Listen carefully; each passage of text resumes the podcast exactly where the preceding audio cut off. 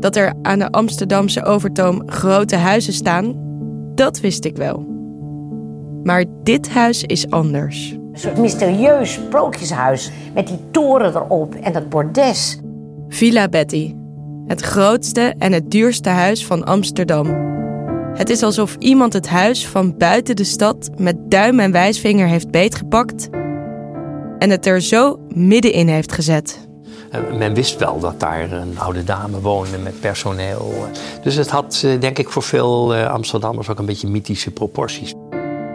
Villa Betty is vernoemd naar Clara Betty von Huntelen, de koningin van de Overtoom. Ze was altijd perfect gekleed. Fluwelen jurken had ze aan, kraagjes met kant en zo. Een beetje matrone, een sterke blik. Een vrouw die precies wist wat ze wilde. Helemaal zichzelf. Betty houdt het gewone volk altijd ver buiten de deur. De tuin van de villa is omgeven met een hoog hek dat altijd potdicht zit. Maar één buurman blijkt een bijzonder inkijkje te hebben. Ja, dat is het. Ja, zo kun je het wel zeggen.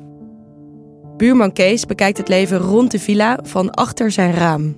En hij ziet hoe Betty de tuinman commandeert, hoe de kamermeisjes het bordes oprennen en hoe de chauffeur de wagen parkeert. Maar op de dag dat Betty 100 jaar wordt, raakt ze alles kwijt. Nou, wij zagen het gebeuren. Wij vonden het ook echt gruwelijk hoor. Mijn naam is Floor Doppen en in deze podcast ga ik op zoek naar de erfenis van Betty. Een kwestie die al jaren vastzit in het hoofd van mijn buurman Kees. En nu eindelijk moet worden opgelost. Voor Betty en voor Kees.